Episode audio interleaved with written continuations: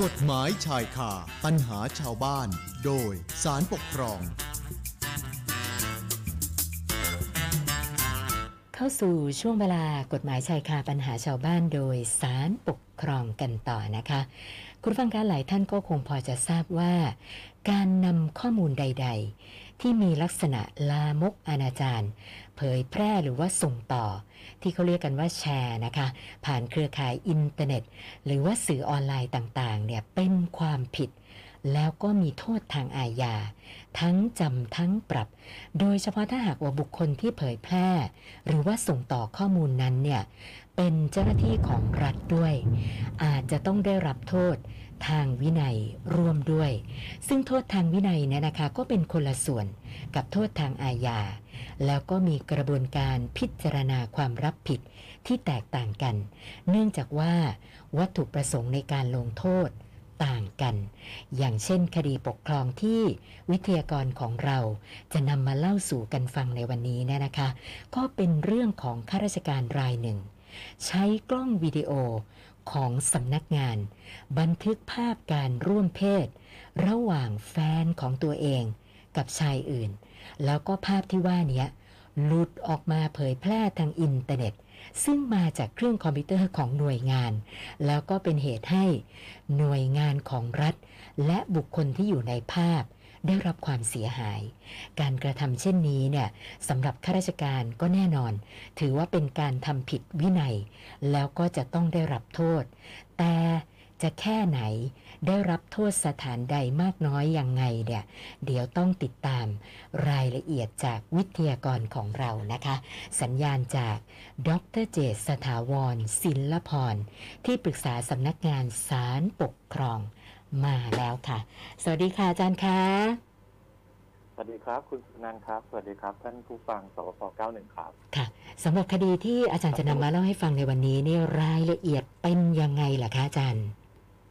ครับผมต้องบอกว่าเรื่องที่เราจะคุยกันวันนี้ละเอียดอ่อนหน่อยนะครับครับเป็นเรื่องที่ละเอียดอ่อนมากค่ะนะครับ เรื่องที่เราจะคุยกันวันนี้เนี่ยพอฟังจบแล้วเราจะเห็นสองอย่างด้วยกันคือ การกระบวนการในการดำเนินการทางวินัย กับข้าราชการนะครับ ค่ะอีกเรื่องหนึ่งก็คือว่าในเนื้อหาเนี่ยเราจะเห็นว่าเอ๊ะประพฤติชั่ว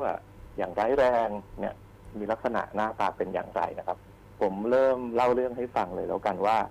คดีเนี้ยมีที่มาที่ไปอย่างไรนะครับ เริ่มเรื่องก็คือว่ามีคนมาฟ้องคดีที่ศาลปกครองสูงสุดนะครับตรงนี้ก็เป็นศาลปกครองสูงสุดนะครับเดี๋ยวจะเล่าว่าเพราะอะไรถึงมาที่ศาลปกครองสูงสุดเลยนะครับ ผู้ฟ้องคดีเนี่ยเป็น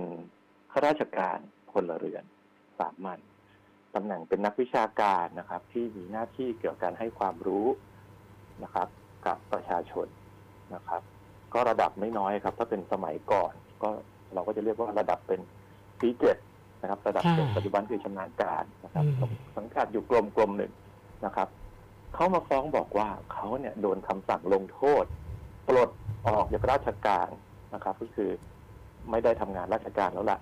นะครับ ด้วยเหตุว่ากระทำการนันถือเรียกว่าพฤติการประพฤติชั่วอย่างร้ายแรงนะครับ ก็เหมือนที่คุณสุนันท์บอกครับเป็นการเผยแพร่ภาพ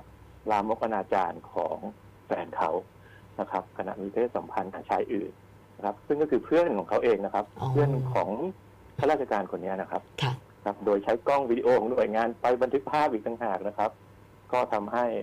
แฟนเขานะครับ ผมใช้คำว่านางสาวกอไก่แล้วกันนะครับได้รับความเดือดร้อนเสียหาย นะครับผู้ฟ้องคดีเนี่ยผมใช้คำว่านายเอแล้วนะครับข้าราชการท่านนี้บอกเฮ้ยคำสั่งที่ว่าไม่น่าจะชอบด้วยกฎหมายนะนะครับ ณณเวลานั้นเนี่ยเขาก็เอาคำสั่งเนี่ยครับ ไปอุทธรณ์กับคณะกรรมการพิทักษ์ระบบคุณธรรม ชื่ออาจจะไม่ค่อยคุ้นพวกเราครับ ชื่อเล่นคือกพคชื่อย่อนะครับ ต้องต้องบอกว่าเรื่องนี้เนี่ย เดี๋ยวถ้าเราฟังไปเนี่ย กฎหมายที่จะไปใช้ลงโทษทางวินัยกับข้าราชการท่านเนี้ยเราใช้กฎหมายอืมพลเรือนในปีสามห้า เขาเรียกว่าพระราชบัญญัติระเบียบข้าราชการพลเรือนพศ2535 ซึ่งปัจจุบันเลิกใช้ไปแล้วนะครับ ค่ะ ปัจจุบันเป็นพระราชบัญญัติระเบียบข้าราชการพลเรือนพศ2551กพคหรือคณะกรรมการพิทักษ์ระบบคุณธรรมเกิดขึ้นตามกฎหมายปี 51 นะครับนะครับ แต่เรื่องราวที่ที่เกิดขึ้นของเรื่องเนี้ย การมีคำสั่งลงโทษอะไรของเขาเนี่ย เกิดขึ้นในกฎหมายปี 35 แล้วถามว่าไอ้กฎหมายปี 51 มันเกี่ยวอะไร ตอนกฎหมายปี 51 ออกมาใช้เนี่ยมีบทเฉพาะการของกฎหมายเพื่อให้กฎหมายสองฉบับเนี่ยมีความเชื่อมต่อกันนะครับ ในในกฎหมายปี 51 ก็มีบทเฉพาะการบอกว่า ถ้ามีเรื่องการอุทธรณ์หรือร้องทุกข์อะไรก็ตามทีตามกฎหมายปี 35 นะครับ ที่ได้ยื่นตั้งแต่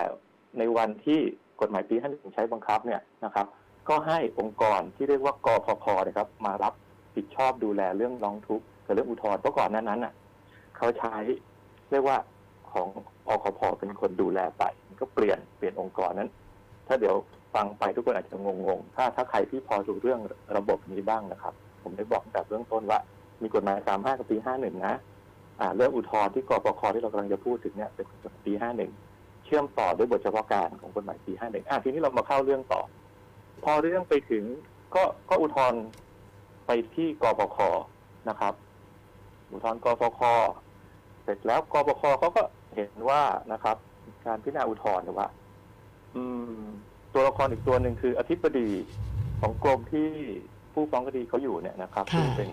คนมีอำนาจสั่งลงโทษเนี่ย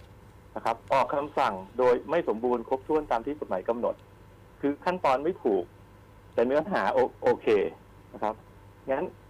ก็เลยกปคบอกว่าวินิจฉัยว่าให้ยกเลิกคำสั่งลงโทษ แล้วคุณไปทำใหม่กระบวนการทำให้ถูก สังเกตนะฮะทำกระบวนการให้ถูกในที่สุดเขาก็ทำกระบวนการ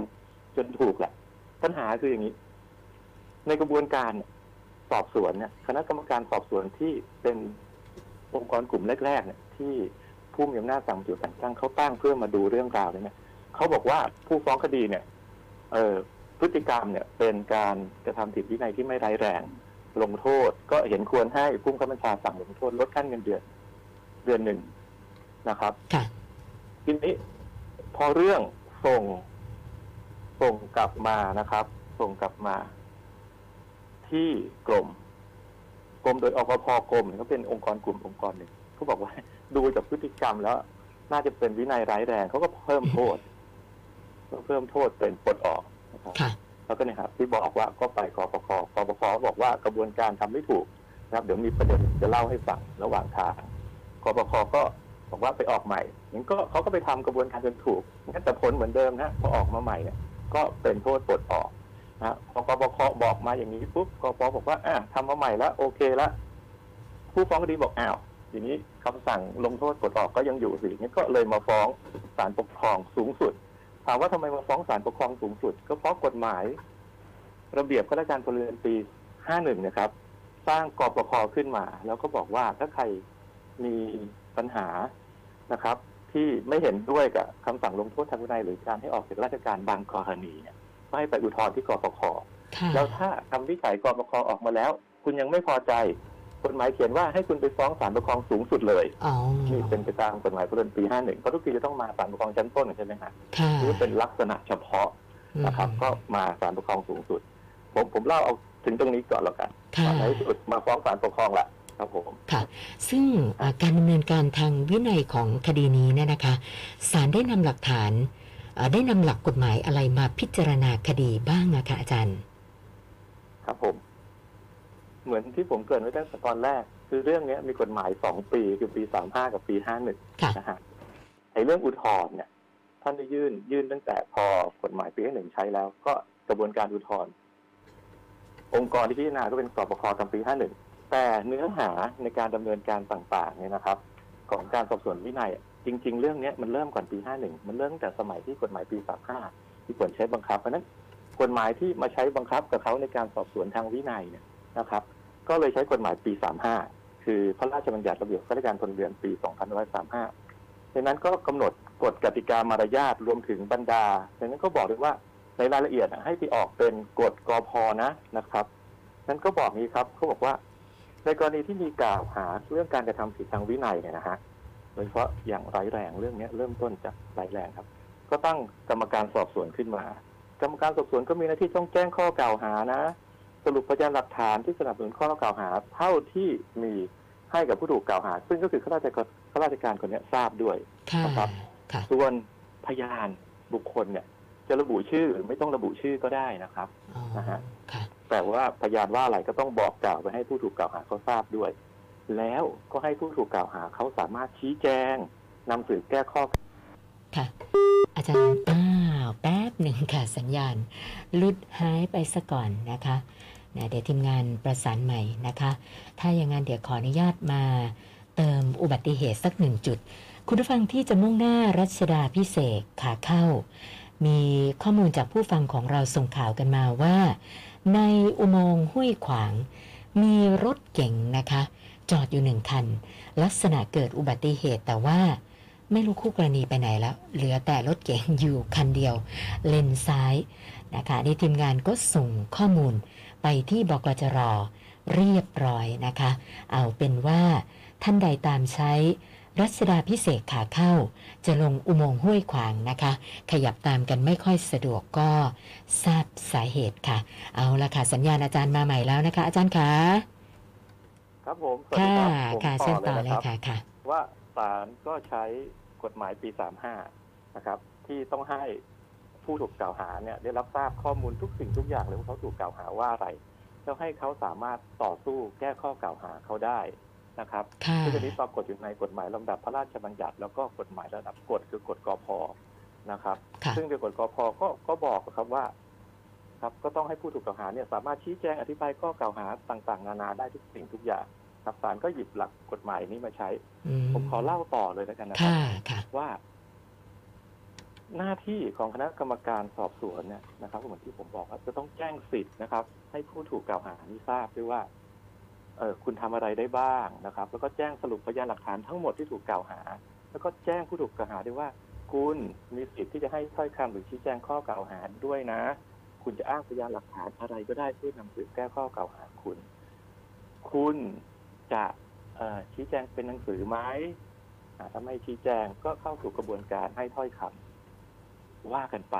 นะครับ ทั้งหมดทั้งมวลเนี่ยครับ นี่เป็นหน้าที่ของคณะกรรมการสอบสวน ซึ่งเดี๋ยวศาลจะหยิบไปดูครับว่าเรื่องเนี้ยนะครับ ได้ทำตามกฎหมายเรานี้หรือไม่นะครับค่ะคณะกรรมการสอบสวนยังต้องดูต่อแล้วบอกต่อเลยครับ เมื่อดำเนินการหมดแล้วเนี่ยคณะกรรมการสอบสวนมีหน้าที่ต้องประชุมนะครับ ประชุมคือมารวมตัวกันประชุมเพื่อพิจารณาพยานหลักฐานทั้งหมดนะครับ แล้วก็ดูว่าผู้ถูกกล่าวหาเนี่ยได้ทำเรื่องนี้จริงไหม ถ้าทำทำเมื่อไหร่ทำอย่างไรค่ะนี่ดูข้อเท็จจริงดูเสร็จแล้วคณะกรรมการสอบสวนก็ต้องไปดูว่าอะ ถ้าทำแล้วผิดวินัยเนี่ยเรื่องข้อไหนมาตราไหนในกฎหมายนะครับ นี่เป็นหน้าที่ของพนักงานของคณะกรรมการสอบสวนนี่ตามกฎหมายพลเรือนกำหนดไว้นะครับค่ะครับผมอาจารย์คะแล้วอย่างการแจ้งข้อกล่าวหาเนี่ยนะคะ จะต้องแจ้งด้วยวิธีการไหนอะคะอ่าต้องเรียกมาครับ ต้องเรียกผู้ถูกกล่าวหามาพบครับ ให้เห็นหน้าเห็นตากันค่ะครับแล้วก็แจ้งข้อกล่าวหา แจ้งระบุข้อกล่าวหา ที่ปรากฏตามพยานหลักฐานที่เมื่อกี้ผมบอกไปตอนต้นว่าอ่าคณะกรรมการสอบสวนก็ดูกันหมดแล้วคราวนี้เนี่ยก็ต้องเอามาบอกผู้ถูกกล่าวหาว่า คุณผิดวินัยข้อไหนมาตราไหนนะครับ ตามกฎหมายพลเรือนปี35นะครับแล้วก็สรุปพยานหลักฐานทั้งหมดให้ฟังบอกให้หมดนะครับ ว่าคุณไปทำนี้วันเวลาไหนครับทำที่ไหนนะครับ แล้วก็เหมือนที่บอกครับ มีพยานบุคคลอะไรบ้าง ก็ว่ากันไป นะครับ ทีนี้ พอเรียกมาพบแล้วเนี่ย ก็ต้องมีเอกสารหลักฐานให้ก็ด้วยนะเป็นเอกสารครับเขาเรียกว่าเป็นบันทึกสรุปพยานหลักฐานแล้วก็ข้อกล่าวหา ซึ่งเป็นแบบที่กำหนดตามกฎหมายนะครับค่ะก็ทำสองฉบับอ้าวผู้ถูกกล่าวหาไปฉบับหนึ่งเก็บไว้อีกฉบับหนึ่งเก็บไว้ที่สำนวนสอบสวนนะครับอ่าผู้ถูกกล่าวหานี่รับแล้วลงลายมือชื่อเป็นหลักฐานด้วยนะ ว่ารับไปจริงนะฮะเดี๋ยวจะมีประเด็นว่า บอกว่าในสุดไม่ได้รับ มันจะทำให้กระบวนการสอบสวนไม่ชอบขึ้นมานะครับ ผมเล่าต่อไปเลยแล้วกันครับ ค่ะ อาจารย์คะขออนุญาตนิดหนึ่งนะคะ พอดีมีกรณีขออำนวยความสะดวกนะคะนำหญิง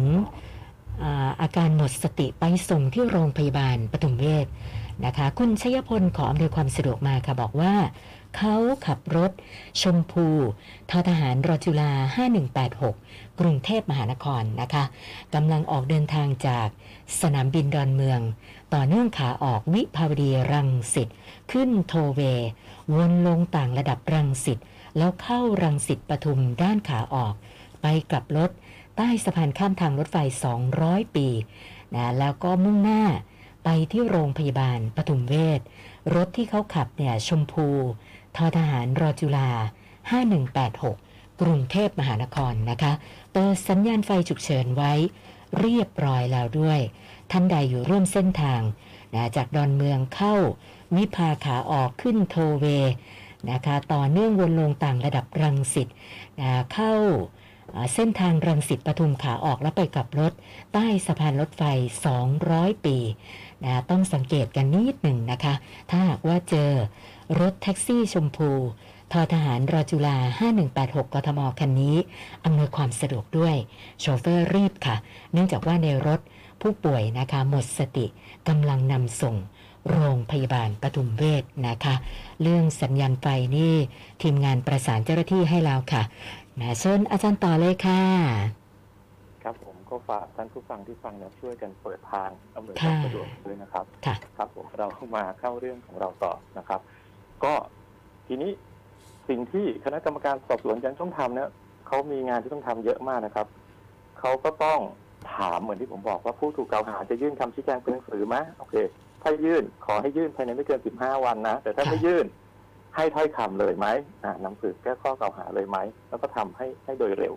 นะครับ การสอบสวนจะต้องดำเนินไปได้ ด้วยความรวดเร็วนะครับ ครับผม ค่ะ แล้วหลังจากที่ได้พิจารณาข้อกฎหมายที่เกี่ยวข้องแล้วเนี่ยศาลท่านมีประเด็นวินิจฉัยในคดีนี้ยังไงบ้างเหรอคะอาจารย์ ครับศาลปกครองสูงสุดแบ่งการพิจารณาเป็นสองประเด็นครับ คือหนึ่งการดำเนินการกระบวนการสอบสวนเนี่ยเป็นไปตามขั้นตอนวิธีการที่กฎหมายกำหนด ครบถ้วนไหมสองเนื้อหาเป็นอย่างไร ประเด็นเรื่องขั้นตอนวิธีการนะครับศาลก็ไล่ดูเลยครับ ว่ากรณีนี้เนี่ยเป็นไปตามที่เมื่อกี้เราคุยกันหรือเปล่าหนึ่งสองสามสี่ห้าตามใหม่ เริ่มเรื่องเขาก็ดูว่าอ่าผู้ว่าราชการจังหวัดนะครับ เพราะนี่เป็นข้าราชการที่อยู่ในภูมิภาคก็ตั้งคณะกรรมการสอบสวนเรียบร้อยแล้วนะครับ มีการแจ้งข้อกล่าวหาเรียบร้อยแล้วนะครับ ข้อหานี่หนักนะครับ เป็นธุระจัดหาเพื่ออนาจารซึ่งหญิงข่มขืนใจผู้อื่น โดยทำให้กลัว ว่าจะเกิดอันตรายแก่ชื่อเสียงของผู้ถูกข่มขืนใจหมีประมาทด้วยการโฆษณาเผยแพร่ภาพละมกอนาจารผมไม่เบาเลยนะครับโดนแต่ละข้อหานะครับค่ะอ่าคณะกรรมก็ตั้งคณะกรรมการสอบสวนผู้ว่าก็ตั้งคณะกรรมการสอบสวนก็ดำเนินการครบนะครับจากข้อเท็จจริง ครบตามข้อกฎหมายที่เมื่อกี้ผมผมนำเรียน คุณสุนันท์และท่านผู้ฟังนะครับ เรียกพยานบุคคลให้ทั้งสองฝ่ายนะครับ ให้ฝ่ายที่ถูกกล่าวหาคือราชการราชการผู้นี้กล่าวอ้างมาอะ ฝ่ายตรงข้ามกล่าวอ้างมาได้นะครับค่ะแม้กระทั่งมีหนังสือไปเชิญนางสาวกอไก่มาด้วยแต่นางสาวกอไก่บอกไม่ไม่ไม่มาดีกว่าไม่เป็นไรนะครับ พยานบุคคลของทางฝ่ายผู้ถูกกล่าวหาเนี่ยมีเพื่อนชายคนนั้นด้วยนะครับ เพื่อนผู้ชายคนนั้นที่อยู่ในเหตุการณ์ด้วยค่ะนะครับ มาครบครันนะครับ ก็ในที่สุดก็กรรมการสอบสวนก็ทำครบทุกขั้นตอนแล้วตามที่กฎหมายกำหนดก็ทำความเห็นเสนอผู้ว่าราชการจังหวัดวงเล็บนะนี่เป็นเรื่องของภูมิภาค นะครับ ผู้ว่าราชการจังหวัด แล้วก็มีความเห็นว่าเนี่ยเรื่องเนี้ยเป็นการไม่รักษาชื่อเสียงของตน และไม่รักษาเกียรติศักดิ์ของตำแหน่งหน้าที่ราชการทำให้เสื่อมเสีย เป็นการประพฤติชั่วอันเป็นความผิดวินัยโอเคนะครับ ไม่ร้ายแรงนะครับค่ะลงโทษลดขั้นเงินเดือนหนึ่งขั้นนะครับ นี่คือกรรมการสอบสวนเสนอ ไปงี้ไปถึงท่านผู้ว่า เรื่องนี้ท่านผู้ว่าต้องส่งเรื่องกลับกรมนะครับค่ะกลับกรมของเขาที่เกี่ยวข้อง ก็ก็ส่งเรื่องไป ผมเล่าต่อเลยแล้วกันครับค่ะพอส่งไปที่กรมเนี่ยก็ต้องผ่านอธิบดีอธิบดีของกรมอธิบดีก็เอาเรื่องเข้าเขาเรียกว่าอนุกรรมการข้าราชการพลเรือนสามัญของกรมเขาเรียกว่าอกพกรมอกพกรมก็พิจารณา แต่กับพิจารณาแล้วเห็นว่า อืมไม่ใช่นี่ไอ้เรื่องนี้ไม่ใช่แค่ลดโทษเออไม่ใช่แค่ลงโทษลดขั้นเงินเดือนหนึ่งขั้นแล้วนะค่ะ ต้อง ลงโทษปลดผู้ฟ้องคดีออกจากราชการ ไม่ใช่ไม่ร้ายแรง เป็นที่นายร้ายแรง แล้วอ้าวเห็นต่าง เห็นต่างจากคณะกรรมการสอบสวน แต่กันนั้นก็ตามต่างไม่ต่างครับ ก็ผิดวินัยเหมือนกัน เพียงแต่จากร้ายแรงกลายเป็น จากไม่ร้ายแรงกลายเป็นร้ายแรงนะครับค่ะก็ผู้ถูกกล่าวหาคือข้าราชการผู้นี้ก็อุทธรณ์ไปที่กปคนะครับค่ะเหมือนที่ผมบอกไปนะครับค่ะผมเล่าต่อเลยกันว่าว่ากปคก็เห็นว่ายังไง กปคเขาก็เห็นว่า อืม เรื่องนี้เนี่ย กระบวนการที่ทำมาเนี่ยนะครับ ผมลืมเล่าไปนิดเดียวครับ ซึ่งในกฎหมายมีการบอกด้วยครับว่า เอออาทิตย์บดีกรมเนี่ยครับนะครับ ตอนที่จะคือเขามีการออกคำสั่งตอนตอนแรกครับ เป็นคำสั่งที่อ่าให้ ให้เป็น ลดเงินเดือนใช่ไหมครับ ค่ะ ลดขั้นเงินเดือน แล้วก็มาเปลี่ยนเป็นปลดเนี่ย ตอนนั้นอะเขาไม่เขาลืมไปยกเลิกคำสั่งลดขั้นเงินเดือนเขาออกคำสั่งปลดออกมาเลยเกิดไหมฮะ จริงๆมันต้องไปยกเลิกคำสั่งลดขั้นเงินเดือนก่อนคอปคบอกขั้นตอนคุณทำไม่ถูก คุณกลับไปทำไม่ถูก เนื้อหายังไม่ต้องพูดกันเนื้อหาไม่ต้องพูดกันเขาก็เนี่ยฮะคอปคในครั้งที่หนึ่งบอกว่าคุณทำไม่ถูกงั้นกลับไปก็ไปอะกรมก็ไปทำไม่ถูกไป ยกเลิกคำสั่งลดขั้นเงินเดือนออกคำสั่งใหม่เป็นให้ปลดออกอันนี้โอเคละผู้ถูกกล่าวหาก็อุทธรณ์กบคอีกรอบหนึ่งคราวนี้ลงเนื้อหาแล้วฮะนี่กบคก็พิจารณาเนื้อหาว่ากระบวนการขั้นตอนเนี่ยเป็นไปตามหลักเกณฑ์แล้วนะครับ ส่วนเนื้อหาเนี่ยกปปก็เห็นว่าเนี่ยกรณีนี้เป็นการประพฤติชั่วอย่างร้ายแรงอันนี้ถูกต้องเห็นด้วยกับความเห็นของกปปกรมที่ที่เสนอมา ก็จึงยกอุทธรณ์ ยกอุทธรณ์ของผู้ถูกกล่าวหา ผู้ถูกกล่าวหาก็มาฟ้องศาลปกครองครับค่ะนะครับศาลปกครองก็เล่าต่อแล้วครับค่ะแต่ไม่ทันเนอะก็ศาลปกครองก็ดูประเด็นที่หนึ่งนะครับ ที่ผมได้กล่าวไปแล้วสักครู่นี้คือกระบวนการขั้นตอนทำถูกต้องครบถ้วนแล้วนะครับ ประเด็นนี้ก็ถือว่าชอบด้วยกฎหมาย การออกคำสั่งนี้ในส่วนกระบวนการขั้นตอนนะครับ ส่วนประเด็นว่า เอ๊ะแล้วก็ทำผิดวินัยร้ายแรงจริงไหมเนี่ยอะ ศาลปกครองบอกอย่างนี้ครับ เดี๋ยวจะมีคำสำคัญอยู่ในนี้ด้วยนะครับศาลปกครองบอกว่า การที่ผู้ถูกการที่ผู้ฟ้องคดีได้ใช้กล้องวิดีโอของหน่วยงาน ซึ่งเป็นพัสดุกรุพันธ์ที่มีไว้เพื่อประโยชน์ของทางราชการเนี่ยมาบันทึกภาพการมีเพศสัมพันธ์ของชายอื่นกับคนรักของตนเนี่ย แล้วบันทึกภาพเองด้วยนะครับ แล้วก็บันทึกเสร็จเก็บไว้ในแผ่นซีดี ก็นำไปเก็บไว้อีกนะครับ เมื่อผู้ฟ้องคดีเนี่ยรับราชการมานานโดยตำแหน่งหน้าที่แล้วย่อมมีวุฒิภาวะนะหรือรู้ได้ว่าควรหรือไม่ควรกระทำการอย่างไร และอาจคาดหมายได้ว่าภาพเนี้ยหลุดต่อสาธารณะมีความเป็นไปได้ เพราะฉะนั้นแล้วการหลุดเป็นออกไปเนี่ยก็จะก่อให้เกิดความเสียหายต่อชายอื่น และคนรักของตน และกระทบภาพลักษณ์ที่ไม่ดีต่อสังคมขององค์กรด้วยค่ะซึ่งผู้ฟ้องคดีเนี่ยควรให้ความระมัดระวังเป็นอย่างมากในการเก็บรักษาภาพไว้ไม่ให้หลุดออกไปนะครับศาลวางหลักเลยครับว่า ผู้ประพฤติชั่วอย่างร้ายแรง เวลามองต้องมองอย่างนี้เขาบอกว่า การจะดูว่าประพฤติชั่วอย่างร้ายแรงหรือไม่ให้พิจารณาถึงเกียรติของข้าราชการและความรู้สึกของสังคมด้วยนะ ที่มีต่อการกระทำของข้าราชการคนนั้นๆ ว่ารู้สึกรังเกียจต่อการกระทำนั้นว่าเป็นการะทำที่ไม่ดีไม่งามใช่หรือไม่ ประกอบกับเจตนาในการกระทำโดยคำนึงถึงพฤติการของข้าราชการคนนั้นด้วยว่า ได้กระทำแล้วไปสร้างความเสื่อมเสียต่อภาพพจน์ ต่อชื่อเสียงของใครของตัวเองของหน่วยงานหรือไม่นะครับ ซึ่ง จากพยานหลักฐานทั้งหมดในการสอบสวนทางวินัยคราวนี้ปรากฏพยานหลักฐานว่าสิ่งที่ผู้ฟ้องคดีทำเข้าองค์ประกอบเหล่านี้ทั้งหมดเลยครับเพราะเป็นความผิดชั่วร้ายแรงอ๋อครับผมค่ะ ถึงแม้ว่าผู้ฟ้องคดีจะจะไม่ได้เป็นคนเผยแพร่ภาพด้วยตัวเอง ก็ยังถือว่าเป็นการกระทำที่เสื่อมเสียเกียรติอย่างนั้นใช่ไหมคะ ใช่ครับเพราะงานเนี้ยไม่รู้ใครเผยแพร่ด้วยครับ ค่ะ จากการสอบสวนแต่แต่เขาเป็นคนถ่ายแล้วเขาเป็นคนเก็บ แล้ว แล้วก็ไปมีการไปเผยแพร่ออกไป ซึ่งไม่รู้ใครแต่เขาก็ไม่ไม่ควรทำอย่างนี้นะฮะนะครับ ซึ่งก็เข้าหลักเกณฑ์นะครับนะครับ ว่าเขาเป็นเกิดขาดหรือทำอันดีบุคลตัวไม่เหมาะสมกับการเป็นข้าราชการไม่รักษาชื่อเสียงและเกียรติศักดิ์ของตำแหน่งหน้าที่ราชการทำให้เสื่อมศรัทธาประชาชนขาดความเชื่อถือสังคมรับไม่ได้ ถือว่าเป็นการประพฤติชั่วอย่างร้ายแรง อันนำไปสู่การเป็นความผิดวินัยอย่างร้ายแรงเพราะนั้นสิ่งที่เขาโดนลงโทษปลดออก ก็จึงชอบด้วยกฎหมายแล้วศาลเลยที่พากษายกฟ้องครับ ค่ะครับค่ะผมสำหรับคดีที่อาจารย์นำมาเล่าให้ฟังในวันนี้เนี่ยอาจารย์อยากจะฝากข้อคิดอะไรเพิ่มเติมกันอีกสักหน่อยไหมคะเออสำหรับข้อคิดคงไม่ฝากครับเพราะว่าโดยโดยเนื้อหาที่เราคุยกันมาตั้งแต่ต้นเนี่ย ค่อนข้างชัดเจนแล้วนะครับ แต่ผมอยากจะฝากเป็นเรียกว่าประชาสัมพันธ์งานของศาลปกครองค่ะสักงานหนึ่งแล้วกันนะคได้รับค่ะต้องเป็นงานศาลปกครองพบประชาชนออนไลน์นะครับ คือสำนักงานศาลปกครองเราก็อยากจะขอเชิญผู้นำชุมชนนะครับ แล้วก็สมาชิกชุมชนในเขต กรุงเทพมหานครทุกชุมชนเลยนะครับ เข้าร่วมงานศาลปกครองพบประชาชนออนไลน์ครับในวันศุกร์ที่ 18 กุมภาพันธ์นี้นะครับ ตั้งแต่ 8 โมงเช้าครับ 8 โมงครึ่งถึงเที่ยงนะครับค่ะผ่านระบบออนไลน์ครับ ด้วยโปรแกรม Cisco WebEx Meeting ไม่มีค่าใช้จ่ายฟรีตลอดรายการครับ มาร่วมกันฟังความรู้เกี่ยวกับศาลปกครอง